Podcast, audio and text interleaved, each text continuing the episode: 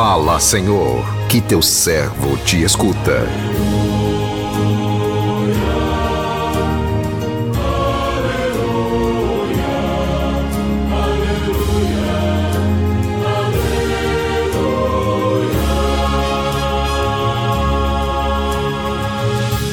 O Senhor esteja convosco, Ele está no meio de nós. Proclamação do Evangelho de Jesus Cristo, segundo João. Glória a vós, Senhor. Naquele tempo, disse Jesus aos seus discípulos: Agora parto para aquele que me enviou, e nenhum de vós me pergunta para onde vais? Mas porque vos disse isso, a tristeza encheu os vossos corações. No entanto, eu vos digo a verdade. É bom para vós que eu parta. Se eu não for, não virá até vós o defensor. Mas se eu me for, eu vou-lo mandarei. E quando vier, ele demonstrará ao mundo em que consistem o pecado, a justiça e o julgamento. O pecado, porque não acreditaram em mim. A justiça, porque vou para o Pai de modo que não mais me vereis. E o julgamento, porque o chefe deste mundo já está condenado. Palavra da salvação, glória a vós, Senhor.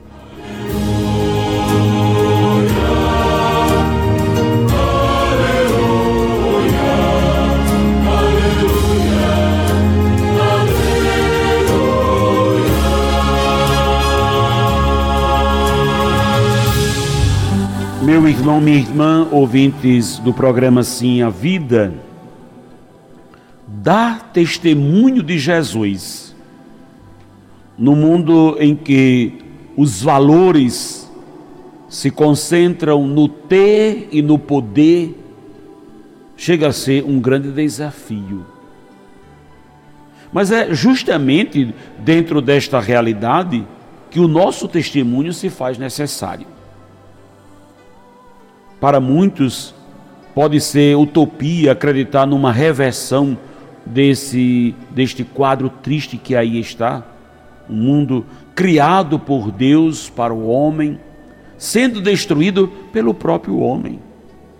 Mas quem acredita na força do amor, ainda é possível mudar essa triste realidade que tem como raiz de todo mal a ausência de Deus. É a ausência de Deus no coração do homem que o distancia dos verdadeiros valores. Como seguidores de Jesus, não podemos ficar como espectadores dos acontecimentos, indiferentes às injustiças que desfilam diariamente diante de nós. Precisamos descruzar os nossos braços, desvendar os nossos olhos e, e nos pôr a caminho numa luta constante contra o mal.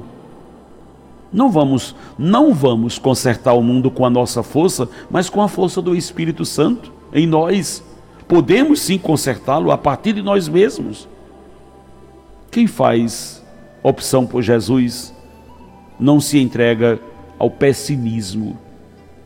Não se deixa levar pelas forças contrárias ao projeto de Deus no Evangelho de hoje, Jesus, ao conscientizar os discípulos de que a sua partida deveria ser motivo de alegria para eles, que receberiam o Espírito Santo, chama a nossa atenção sobre a importância de nos abrirmos à ação do Espírito Santo.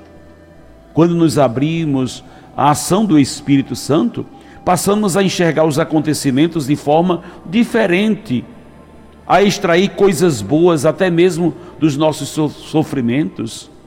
É bom para vós, é bom para vós que eu parta. Se eu não for, não virá até vós o defensor, mas se eu me for, eu vos mandarei. Então a volta de Jesus para o Pai foi decisiva para a reintegração entre o Criador e a humanidade por meio do Espírito Santo. Os discípulos tiveram muita dificuldade em entender as revelações de Jesus quanto ao desfecho de sua trajetória terrena. Mas com o envio do Espírito Santo, tudo, tudo ficou claro para eles. É importante conscientizarmos de que a missão de Jesus aqui na terra não terminou com a sua morte. Ela continuou através dos discípulos de ontem, continua através de nós, discípulos de hoje. O nosso testemunho cristão centra-se no amor, no amor que Deus infundiu em nossos corações, pelo qual Ele nos oferece a vida nova em Jesus. Todo o ministério de Jesus foi marcado pela dedicação carinhosa e exemplar a todos que o Pai lhe confiara.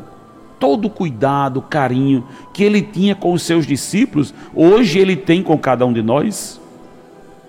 Pena que nós muitas vezes somos ingratos, atendemos às muitas exigências do mundo moderno e não damos ouvidos aos apelos de Jesus.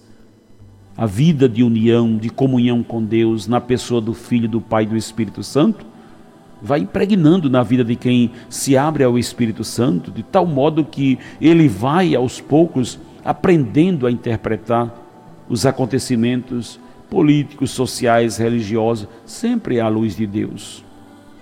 O Espírito Santo é uma força iluminadora, tão forte em nós, tão forte em nós, que nos faz enxergar o que está oculto aos olhos do mundo. Venha Espírito Santo Vem Espírito Santo, vem nos iluminar.